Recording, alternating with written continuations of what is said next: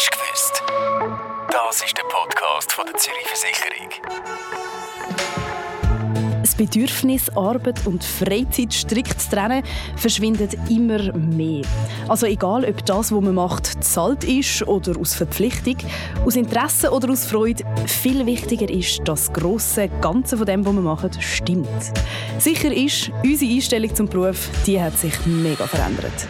Wie wir uns für den Arbeitsmarkt von morgen fit machen können, das schauen wir heute zusammen an. Mit zwei Gästen, die sich tagtäglich mit unserer Zukunft beschäftigen. Hallo zusammen, ich bin der Cornel Müller und bin der Gründer von der Future of Work Group.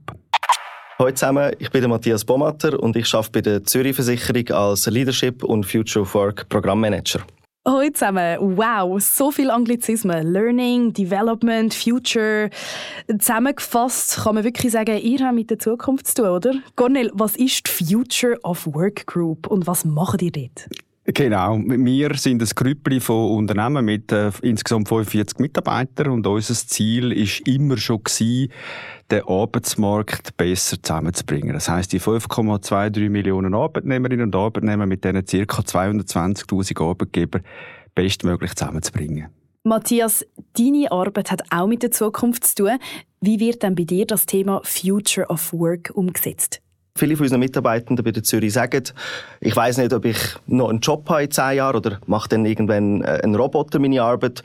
Und meine Aufgabe oder unsere Aufgabe gehört eigentlich dazu, eben die Chancen von der Digitalisierung und der neuen Arbeitswelt aufzuzeigen und eben unseren Mitarbeitern mitzugeben und sie daran zu unterstützen, dass sie eben die Chancen können wahrnehmen und die Zukunft als etwas Positives begreifen. Ja, die Arbeitswelt verändert sich, ist viel auch mit Angst verbunden, auf das gehen wir dann später noch ein bisschen genauer ein. Und heute wahrscheinlich noch viel schneller das Ganze als früher. Cornel, was schlägst denn du für Arbeitsmodelle vor für die Zukunft oder vielleicht auch für die Gegenwart? Teilzeitarbeit, Cappuccino-Working, wo ich einen Teil mache, zum Geld verdienen und einen Teil, wo ich mich selber verwirklichen kann. Als Freelancer, ich kann selbstständig unterwegs sein. Da gibt es einen Haufen verschiedene Modelle. Ich bin dort immer zuversichtlich, warne aber davon, dass man, vor allem bevor wir über die Farbe von diesem Auto diskutiert, mal überlegen, braucht man überhaupt ein Auto? Mhm. Und dort gehen wir eben an und sagen, wir müssen heute herausfinden, welche Tätigkeiten in der Zukunft von einem Menschen, von einer Inländerin oder von einem Inländer können erledigt werden oder eben in die Hard- oder die Software geht oder nicht zu unterschätzen auf eine Plattform, wo irgendein Mensch aus Indonesien oder Kasachstan den Task erledigt. Der Matthias nickt ganz fleissig. Wie stehst du zu diesen neuen Arbeitsmodellen?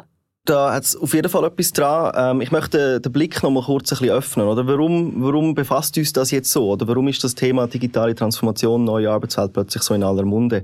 Und da haben wir bei uns 3 Treiber identifiziert. Ich glaube, einerseits sind Firmen wie Zürich, aber auch viele andere Firmen mit neuen Kundenerwartungen konfrontiert. Wenn heute ein Kunde kann bei Zalando ein Päckchen bestellen und morgen ist es da, dann fragen sie sich natürlich klar, ja, warum geht das nicht auch bei den Versicherungsofferten oder bei anderen Sachen in ihrem Alltag? Also da gibt es ganz viele Erwartungen, die neu auf Unternehmen in der Schweiz zukommen. Zweitens entstehen neue technologische Möglichkeiten. Das Smartphone, das unser Arbeitsleben und unser Leben generell auf den Kopf gestellt hat. Man kann heute mit Technologie viel mehr machen als früher. Stichwort Data Analytics, Blockchain, aber auch andere künstliche Intelligenz-Themen. Und drittens eben verändert sich momentan gerade radikal die Art und Weise, wie wir zusammenarbeiten. Stichwort Remote Work. Aber eben auch vielleicht so ein bisschen die Erkenntnis, dass das klassische Organigramm, die Pyramide, die wir noch viele kennen, langsam aber sicher ausgedient hat und da auch neue Zusammenarbeits- und Organisationsmodelle entstehen. Und darum, glaube ich, ist es wichtig, dass wir uns alle damit befassen, was bedeuten die 3 grossen Treiber für uns, was bedeutet es für mich und wie kann ich mir Fähigkeiten und Kompetenzen aneignen, um fit zu bleiben in der Arbeitswelt von morgen. Mit dem Ziel, eben die Welle von der Veränderung surfen, können darauf mitgehen, statt von ihr überschwemmt werden und dann plötzlich dastehen und irgendwie gar nicht mehr wissen, was man jetzt machen soll. Damit das funktioniert, ist natürlich auch wichtig, dass die Arbeitnehmenden happy sind. Und für das sind wir mal auf die Straße gegangen und haben die Leute gefragt, was denn ihnen wichtiger ist, den Sinn in der Tätigkeit zu sehen oder viel Geld zu verdienen und wieso. Mir sind vor allem wichtig, dass die internen und externen Werte, die eine Unternehmung oder eine Firma hat, auch mit meinen inneren Werten übereinstimmen. Ich sehe dort halt die Freude meiner Kunden, was für mich viel eine grössere Bedeutung hat, als ja, einen sehr hohen Lohn zu haben. Bei den Firmen, wo man am meisten Geld verdienen kann, macht man gleichzeitig auch den grössten Schaden am Planeten. Und ich würde lieber bei einer nachhaltigen und zukunftsorientierten Firma arbeiten und dafür ein bisschen weniger verdienen. Was denkt ihr denn? Woher kommt die Entwicklung vor allem, dass Leute immer mehr Sinn haben in dem, was sie machen? Das hängt zusammen mit der Dynamik, mit der Schnelllebigkeit, die du auch verbrennst. Also, dass die Burnout-Themen, die sind ja in den letzten paar Jahren, Jahrzehnten nicht einfach so aufgepoppt. Und vor allem die jüngere Generation, die hat verstanden, das muss nicht unbedingt sein. Vor allem, und das ist natürlich auch eine wichtige Prämisse, wir haben einen hohen Wohlstand. Da kann man sich das auch leisten, einmal auf Sinnhaftigkeit zu setzen. Es wäre vielleicht anders, wenn wir alle ums Brot oder etwas zu trinken müssten kämpfen. Aber wir müssen und können uns das leisten. Und das ist auch, finde ich, toll, dass vor allem die jungen Leute dort sehr stärker auf den sogenannten Purpose setzen und weniger aufs Kässeli. Ja, und ich glaube, der zweite Aspekt, der dazukommt, ist die Vernetzung von uns allen, aber gerade von den Jugendlichen. Oder die haben heute Freunde und Freundinnen auf der ganzen Welt. Man sieht, was geht ab außerhalb der Schweiz. Was sind vielleicht die Effekte vom Klimawandel und von diesen Krisen, die wir momentan aktuell auf der Welt haben? Oder? Das erlebt man live mit. Und da habe ich das Gefühl, das löst etwas aus. Das geht auch in der Schweiz nicht spurlos an einem vorbei. Und ja, ich glaube, so der kleine Aktivist in uns allen wird da aktiviert und antriggert, und den möchte man ins Arbeitsleben und in die Arbeitswelt tragen. Ja, neben dieser Veränderung in dem sinnhaften Tun ist natürlich eine weitere Veränderung die zunehmende Remote Work. Also Homeoffice zum Beispiel, aber auch plattformbasierte Arbeit. Kurz und knackig, was ist plattformbasierte Arbeit? Das heisst, dass irgendwelche Menschen auf dieser Welt dort Zugang haben zu dieser Plattform und können jederzeit einen Auftrag schnappen, können erledigen, und gut ist für beide Seiten. Das hat natürlich sehr viel Charme, das hat aber natürlich auch gewisse Risiken, und das hat vor allem auch Risiken für den Arbeitsplatz Schweiz, weil wir da natürlich mit relativ hohen Löhnen keine Chance haben, gegen jemanden in Indonesien oder wo auch immer, zu konkurrenzieren. Da stellt sich mir jetzt natürlich die Frage, werden wir in der Zukunft nur noch pro Einsatz zahlt? Stirbt die klassische Festanstellung? Ich glaube es nicht, oder ich hoffe es nicht. Ich sehe nämlich den Trend zur Plattformarbeit durchaus auch kritisch. Das Beispiel Uber, oder, wo quasi verkauft wird, als Fahrer können bestimmen, wenn sie arbeiten, wenn sie aufhören, wenn es den Surge-Price hat, verdienen sie mehr und so weiter und so fort. Und gleichzeitig sieht man heutzutage, aber auch länger sie mehr, dass da durchaus sehr viele negative Konsequenzen da sind. Ausbeutung von diesen Mitarbeitenden. Und ich glaube, dass wir die mit auch sehr viel Blut errungenen Arbeitnehmerrechte vielleicht doch nicht so schnell sollten aufgeben und aushöhlen. Die Konklusion aus dem Ganzen ist, dass man die guten Elemente von diesen Trends nutzen soll und gleichzeitig aber auch vorsichtig sein, dass man nicht zu schnell in eine Richtung pusht. Also so ein bisschen Balance von diesen verschiedenen Modellen. Ich sehe die Vorteile, glaube aber jetzt auch nicht, dass in der Schweiz oder in Europa das so schnell wird von heute auf morgen anders sein. Unsere Zahlen und auch eine These dazu ist, dass der Arbeitsmarkt von der Zukunft aus der Arbeitgeberperspektive wie so ein Zwiebelschalenmodell daherkommt. Mit 3 Bereichen. Also der innerste Kern, das sind deine Mitarbeiterinnen und Mitarbeiter. Die wirst du unbedingt fest angestellt haben.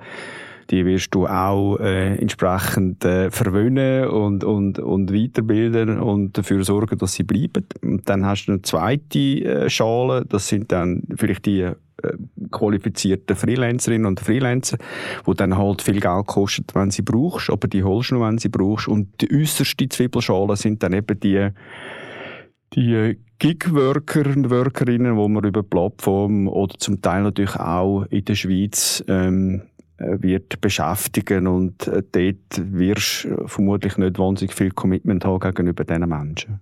Ihr habt jetzt schon ein paar Herausforderungen und Chancen so ein bisschen angesprochen von Remote Work. Wie seht ihr denn das nach der Pandemie?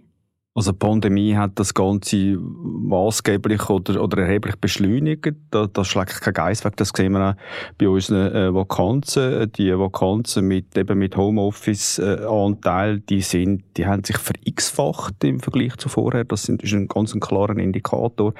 Das wird auch so weitergehen. Und ich glaube, viele Arbeitgeber haben auch gemerkt, das funktioniert ganz gut. Also die Menschen, auf die kann man sich verlassen. Wenn die daheim arbeiten, tun die nicht ein bisschen käfeln, sondern die arbeiten genau gleich weiter. Oder haben wir bei uns auch gesehen, die Leute sogar noch mehr arbeiten, weil sie sagen, diese Stunde Arbeitsweg spare ich, schenke von dieser Stunde am Arbeitgeber eine halbe Stunde. Wenn sich so schnell so viel verändert, neben der Digitalisierung und jetzt von der Pandemie natürlich nochmal voranpusht, wie kann man denn da als Unternehmen erfolgreich sein?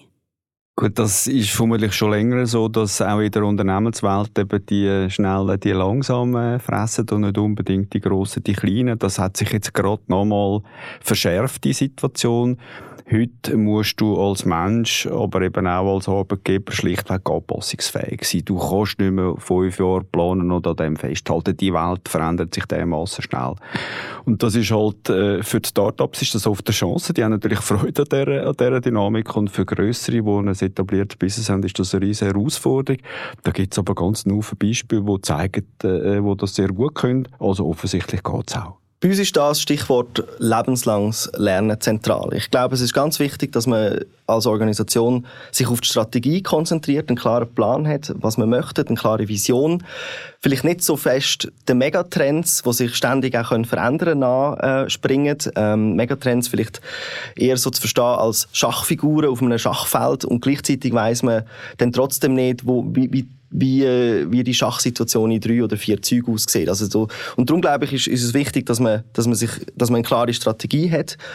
Und für die Mitarbeitenden oder die Arbeitnehmenden ist es ganz wichtig, einfach zu realisieren, die Halbwertszeit von meinem Wissen, die ist immer kürzer. Oder? Vor 20, 30 Jahren konnte ich eine Lehre machen, ich konnte eine Ausbildung machen und mit dem Wissen, das ich mir dort angeeignet habe, konnte ich 20, 30 Jahre lang arbeiten. Heute ist das nicht mehr so. Und da, glaube ich, ist es eben wichtig, oder, dass man immer wieder schaut, da gemeinsam mit dem Arbeitgeber, wie sieht die Strategie aus, welche Aufgaben sehen wir in Zukunft, was sind neue Tätigkeitsfelder, die entstehen und was für Fähigkeiten und Kompetenzen brauche ich, um mich in diesen Fähigkeitsfeldern zu bewegen und erfolgreich zu sein. Also auch da, Stichwort Komfortzone zu verlassen, bereit sein, sich einmal mit etwas Neuem, wo man vielleicht noch keine Ahnung hat, zu befassen und auszuprobieren und vielleicht auch Fehler machen oder einmal scheitern. Ja, so eine Fehlertoleranz finde ich auch ein wichtiges Stichwort. Privat, aber in dem Fall auch für Unternehmen. Wir sind unsere Community auf der Straße gefragt und haben von ihnen wissen, wie sie sich denn so ein Unternehmen von der Zukunft vorstellen. Mir ist mega wichtig, dass ich mich einbringen kann, mich mit meiner Persönlichkeit, mit meinen Fähigkeiten und Ressourcen und ganz viele Möglichkeiten haben, um mitzugestalten. Also ich wünsche mir für die Zukunft, dass es einfach die Dienstwege nicht so streng eingehalten werden, dass man flexibler ist, dass es nicht so die krasse Hierarchie ist wie so einem Konzern zum Beispiel, dass man einfach mehr gemeinsam ist und auch, ich finde es immer, dass so jede Abteilung schafft nur für sich, habe ich das Gefühl. So, es wird immer nur so für seinen eigenen Garten geschaut. Ich finde, das, was man oft macht bei einem Job, das kann man lernen. Aber so ein bisschen Bedürfnisse hinter den Mitarbeitern und Mitarbeiterinnen, die werden oft nicht beachtet. Und ich finde, das macht es auf, ob dann das Arbeitsklima gut ist. Und das hilft dann wirklich, ja, das hilft allen. Auch da zusammengefasst, das klingt für mich sehr gut. Das ist die richtige Sprache. Da haben die Menschen auch, finde ich, eine sehr sinnvolle Vorstellung. Und das müssen die Arbeitgeber auch bieten können. Wir haben heute einen extremen, nicht einmal mehr Fachkräftemangel, sondern einen Arbeitskräftemangel. Und wenn du als Arbeitgeber heute nicht auf genau die Bedürfnisse, die da geäussert worden sind, eingehst, dann wirst du mittelfristig ein Problem haben, die guten Leute oder die qualifizierten Leute eben können, an dich zu binden. Was muss denn ein Arbeitgeber in Zukunft konkret den Bewerbenden bieten, um attraktiv zu bleiben? Aus meiner Sicht ist es ein Blumenstrauß aus verschiedenen Sachen. Ich denke, so ein Umfeld, das man mitgestalten kann, wie wir vorher in dieser kleinen Umfrage gehört haben. Oder? Die Leute sind hochmotiviert, sind heute so gut ausgebildet wie noch nie. Und nachher wäre es schade oder Verlohnungspotenzial, wenn sie dann in eine Organisation hineinkommen, wo man in einer Kleinteilung sagt, was bis wann sie machen müssen. Ein zweites Bedürfnis oder ein zweiter Aspekt, den ich sehe, ist sicher eben die flexible Gestaltung von der Arbeit. Heute nach 2 Jahren Pandemie haben die Leute zu schätzen gelernt, können vielleicht daheim zu Mittag essen, am Nachmittag noch in eine Yogastunde zu gehen oder zum Sport, dafür am Abend die Stunde noch aufzuholen.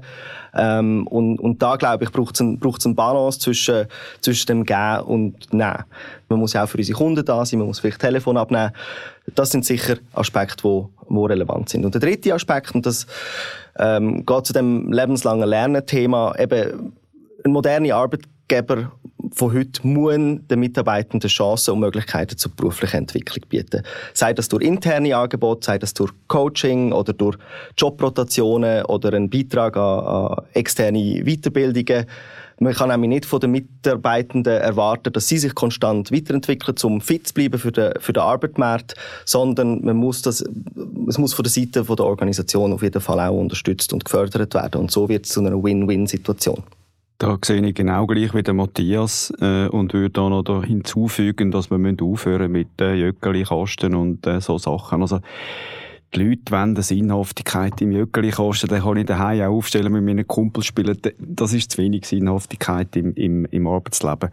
Und auch die 4-Tage-Woche, da habe ich ein grosses Fragezeichen. Oder? Ich will Leute, die zu uns kommen, wie sie sagen, das rockt bei euch, das ist richtig lässig. Und dann willst du doch nicht möglichst wenig arbeiten. Also ich gehe nicht zu FC Liverpool, weil die nur 5-mal anstatt 16-mal trainieren. Also ich will zum FC Liverpool, weil die Champions League können, ganz einfach. Und so müsste auch der Spirit sein. Das heisst, die Menschen, die wir vorher gehört haben, die gesagt haben, sie möchten mehr Sinnhaftigkeit, würde ich sagen, jawohl, müssen wir als Arbeitgeber bieten. Umgekehrt können wir aber auch nicht Stunden abrechnen. Oder das ist dann genau das Give and Take, das Matthias eben auch erwähnt hat. Ja, du hast es jetzt schon angesprochen, so die 4-Tage-Woche oder natürlich auch den 6-Stunden-Tag. Wie siehst denn du das? So Vor- und Nachteil, Matthias? Ich glaube, die 4-Tage-Woche, wie es der Cornel schon gesagt hat, ist momentan sehr im Trend. Es gibt ein paar prominente Beispiele von Unternehmen und Ländern, die das möchten ausprobieren. Und wir haben ja vorher über Flexibilität geredet und eben selber entscheiden, wann arbeiten. Und das beißt sich ein bisschen mit jetzt dem Approach, dass man sagt, ja, man arbeitet nur noch 4 Tage. Was ist, wenn für gewisse Mitarbeitende es eben passt, den 5. Tag auch noch zu arbeiten? Also da habe ich das Gefühl, geht der Trend vielleicht ein bisschen wieder in eine falsche Richtung. Gleichzeitig möchte ich dazu sagen, dass wenn man schaut, wie Produktivität pro Kopf gestiegen ist, dass man da durchaus sich muss fragen, ja gut, könnte man nicht generell die Arbeitszeit reduzieren, wie das andere Länder auch schon gemacht haben, auf 36-Stunden-Woche, weil wir sind heute pro Minute produktiver als vor 30, 40 Jahren und ein Teil von dem Produktivitätsgewinn kann man sich schon fragen, ob das nicht den Arbeitnehmenden in Form von einer reduzierten Wochenarbeitszeit soll zugutekommen. Absolut, das sehe ich auch und da hast du natürlich auch den Hut da von einem Konzern, das kann ich total nachvollziehen. Jetzt bei uns eben in der Start-up oder der KMU-Welt, oder, da verlange ich von niemandem mehr, da muss mir niemand mehr sagen, wenn er schafft. Also bei uns, wir haben auch schon Mitarbeiter, die haben es doch geschafft und wir haben auch viele Leute, die in der Welt draussen sind, wie die Rente lebt in Peru. Oder ihr kann ich nicht sagen, du musst von morgen um 8 Uhr bis um 5 Uhr arbeiten, das macht wirklich keinen Sinn. Wir erwarten, dass die Leute eben ihre Ziele erreichen, ihre Aufgaben erfüllen und wenn sie das in 36 oder sogar 30 Stunden machen, wunderbar.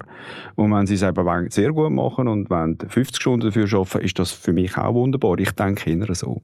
Was muss denn jetzt zum Beispiel ein physisches Büro bieten, wenn nicht der Jöckerli-Kasten? Ein Ort, wo man Lösungen für Probleme finden kann, wo man neue Produkte entwickeln kann, wo man sich begegnen kann, sich kennenlernen kann. Und nachher daheim macht man dann vielleicht eher Arbeiten, wo man Stille braucht, wo man sich fokussieren muss, wo man wirklich nicht möchte abgelenkt sein.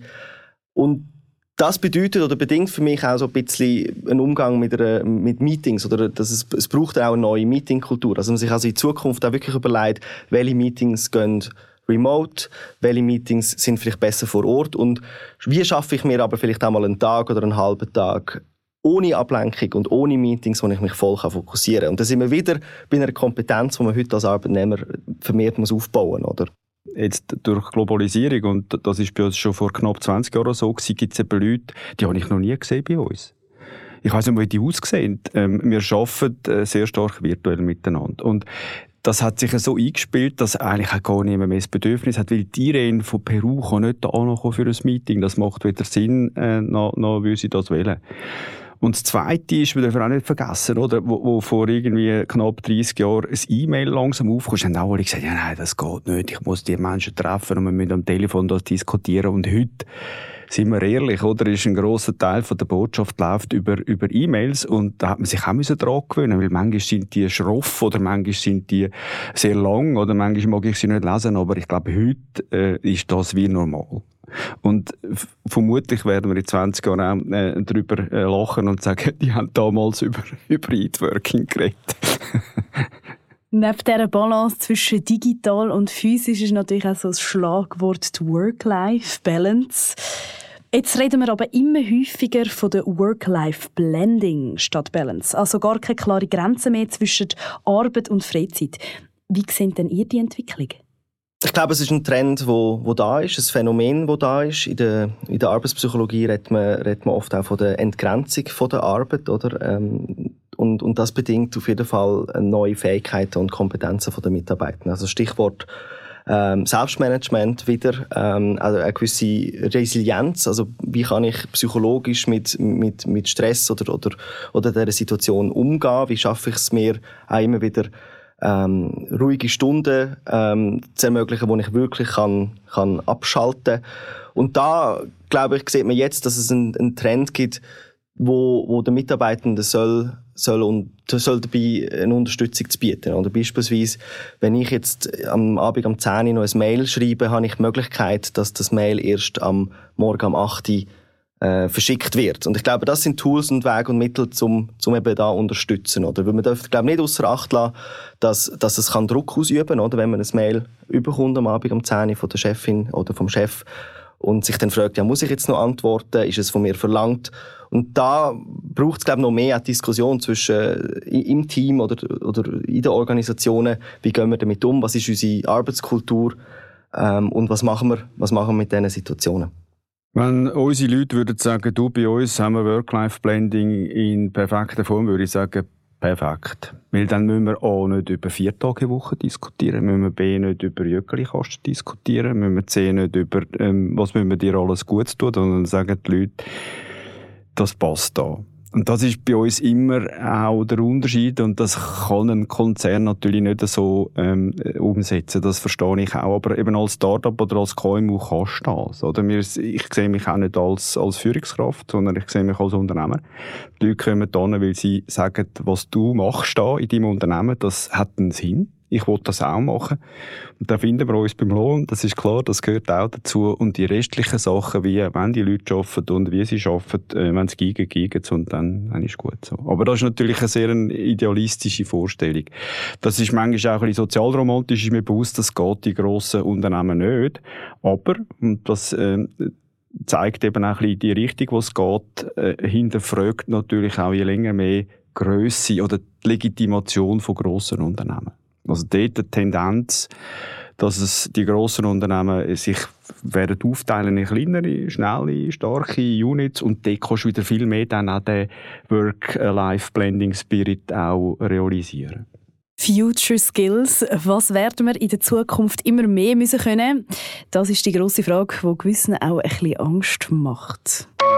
Mir macht Angst, dass Daten halt immer mehr den Menschen ersetzen und es immer mehr Tools gibt, wo die Leute kommunizieren darüber, anstatt dass sie einfach miteinander so kommunizieren würden. Ja, mir macht die Digitalisierung schon ein bisschen Angst, weil man ist ständig erreichbar, du hast gar keine Zeit mehr für dich.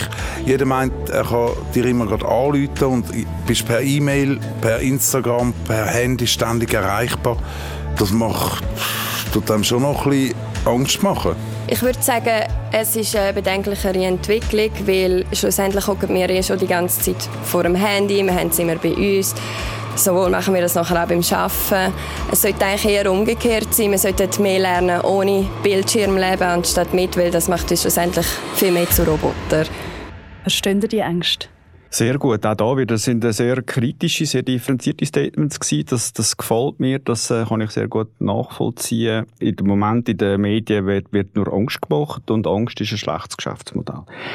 Leider tun heute zu viele Medien und auch die grossen Consultants immer wieder berichten, 30-50% der Jobs fallen weg, jeder dritte Skill ist in 5 Jahren obsolet.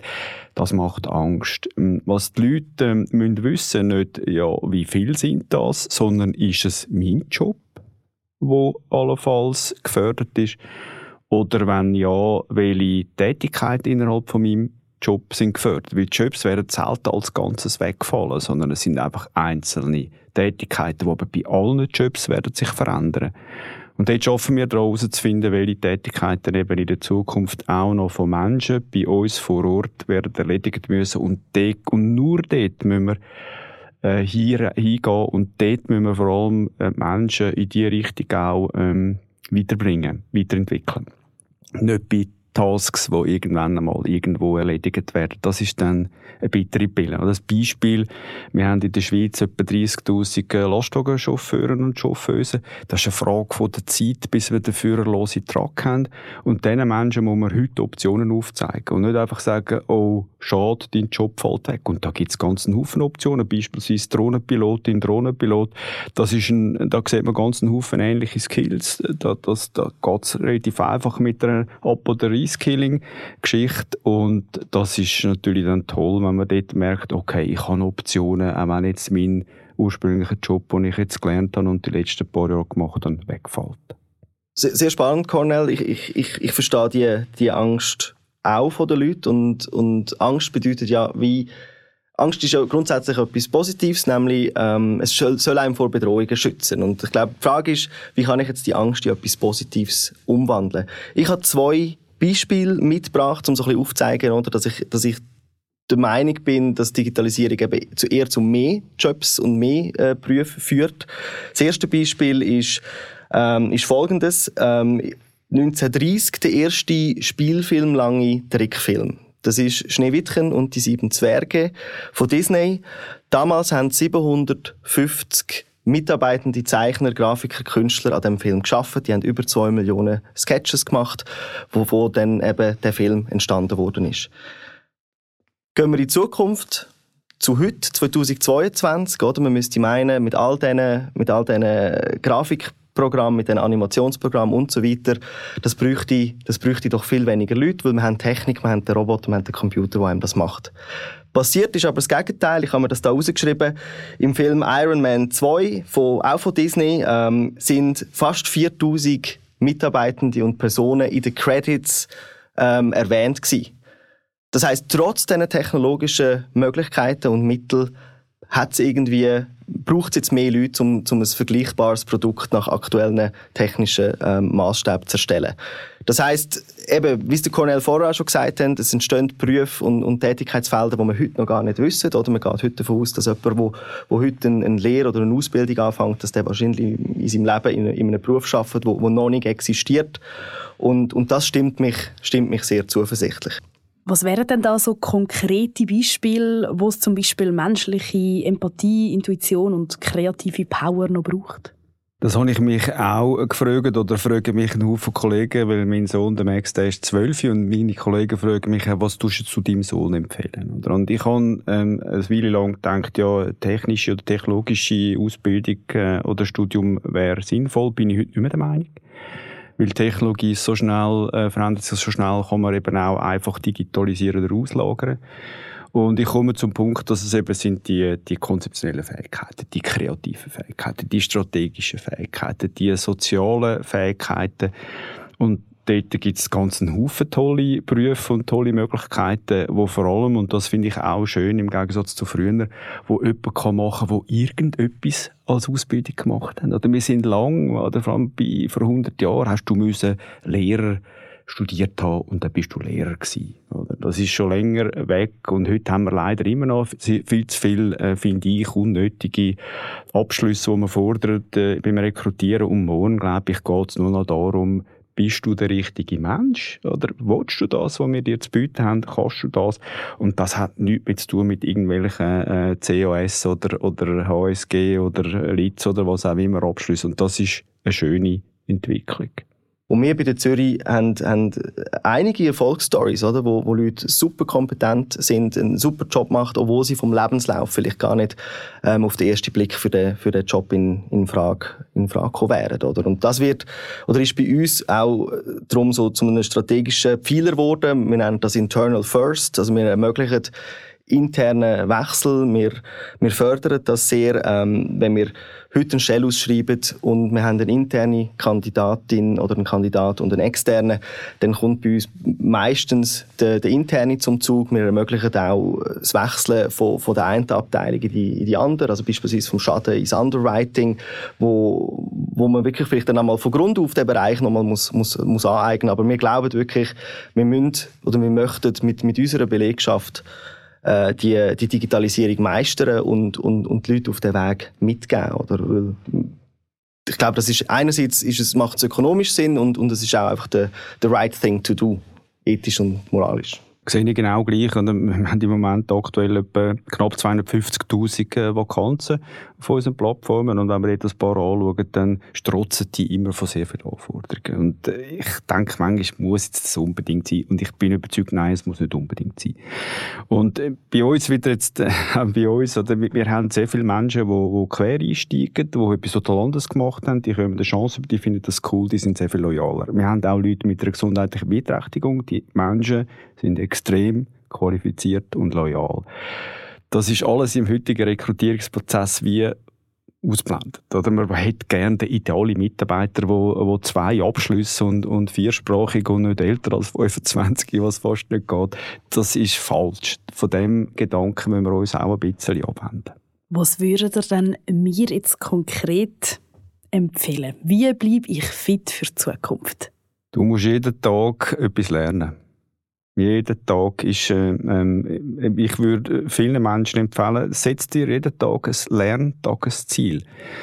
Und eben, wenn ich an mich denke, ich arbeite noch gerne im Garten und ich habe keine Ahnung, aber YouTube zeigt mir heute alles. Und das finde ich immer ein wahnsinniges Schlüsselerlebnis, wenn ich irgendwie etwas umtopfen muss, weiss nicht wie, schaue und dann kann ich das. Jetzt kann man darüber diskutieren, ob das so wertvoll ist für das Arbeitsleben, aber es geht ja nur ums Verständnis, ums Prinzip. Ich habe heute so wahnsinnig viele Weiterbildungsangebote, wir krallen neuerdings auch die, wir kommen auf 300'000 Angebote und siehe da, wir haben sogar den ersten Executive MBA kostenlos gefunden. Also, das ist auch kein Argument mehr, um heute zu sagen, ja, ich habe das Geld nicht, das ist zu teuer. Also, es liegt alles da. Man muss sich einfach bedienen und man muss vor allem etwas daraus machen. Genau, Stichwort Neugier. Neugier auf die Welt, Neugier, was es da so gibt. Vielleicht auch so ein bisschen die Hartnäckigkeit, oder? Wenn man irgendwie ein Problem hat, dass man sich nicht entmutigen lässt, sondern findet, krass, das funktioniert nicht, jetzt gehe ich dem mal nach, oder? Und wie du, Cornel, das gesagt hast, YouTube bringt einem alles bei, oder? Was du mit Pflanzen hast, habe ich mit Kochen. Ich bin hochgradig Koch-YouTube-abhängig und freue mich dann auch, etwas zu sehen, dann ausprobieren und so weiter und so fort. Also ich glaube, wir haben noch nicht begriffen, dass wir mit unserem Smartphone Zugang zum ganzen Wissen von der Menschheit in unseren Hosentaschen haben und das vielleicht ein bisschen besser nutzen, als nur Katzenfotos anschauen. Ich glaube, das wäre mein Trick. Wobei ich natürlich sehr gerne auch Memes und Katzenfotos teile. Dann sind wir ja schon 2. Oder vielleicht ein Beispiel, wenn ich noch dazu hinzufügen darf. Oder meine Lernen, so wie wir es früher in der Schule erlebt haben, ist mäßig lässig. Und wenn ich jetzt zum Beispiel meiner Frau zugeschaut habe und gesagt, ich will Spanisch lernen, hat über die Plattform irgendwo auf dieser Welt eine ganz lässige Dame, die in Ecuador geguckt ist, für 18 Franken mit ihr pro Stunde geredet. Die hat total plauscht, die haben sich gut mögen. Und siehe da, nach einem Jahr hat sie sehr gut Spanisch geredet. Oder das, so muss es funktionieren. So tut es nicht weh, so ist es zahlbar, so ist es spassig. Und so habe ich irgendwie auch gemerkt, ich habe einen Lerneffekt. Und mit jedem Lerneffekt und jedem Lernziel macht es ja noch mehr Spass. So muss es sein. Nicht früher, man lerne die 10 Wörter auswendig und niemand hat dir gesagt, warum. das möchte ich nochmal aufgreifen, oder? Weil das, was du beschreibst, ist ja Lernen auf Vorrat, oder? Und ich glaube, von dem müssen wir uns verabschieden, sondern lernen dann, wenn es relevant ist, wenn ich ein Problem habe. Und aus der Lernpsychologie weiss man auch, dann bleibt es, oder? Wenn ich etwas muss wissen, ich finde die Lösung, dann weiss ich das fürs nächste Mal. Und das Paradigma von der Schule oder auch von der Studiengänge oder ist immer noch, das ist der Kanon, den müsst ihr in den Kopf bringen, egal ob es eine Anwendungsrelevanz hat, oder? Auch da eigentlich wieder die Sinnhaftigkeit im Lernen gesehen. Ja.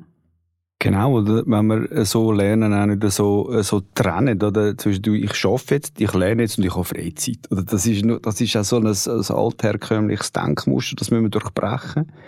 Weil so kann es keinen Spass machen, wenn man plötzlich merkt, oh, Lernen macht Spass, weil dann kann ich besser arbeiten. Wenn ich besser arbeiten kann, habe ich vielleicht sogar mehr Freizeit oder kann in dieser Freizeit sogar noch etwas lernen, was ich im Arbeitsleben richtig gerne umsetze. Oder dann macht es richtig Spass. Vielen Dank, Cornel und Matthias, dass ihr heute hier bei uns seid und uns so spannende Einblicke gegeben habt. Ich für meinen Teil habe mega viele interessante neue Sachen lernen, wie zum Beispiel lebenslanges Lernen, Engagement statt perfekte Ausbildung, Sinn in dem, was man tut, Fehlerkultur beibehalten, mich selber immer wieder neu erfinden und natürlich neugierig bleiben. All diese spannenden Faktoren, die werden mir, glaube ich, auch in meinem Alltag und natürlich in meinen beruflichen Zukunftschancen helfen. Hast du gewusst? Das ist ein Podcast von der Zürich Versicherung.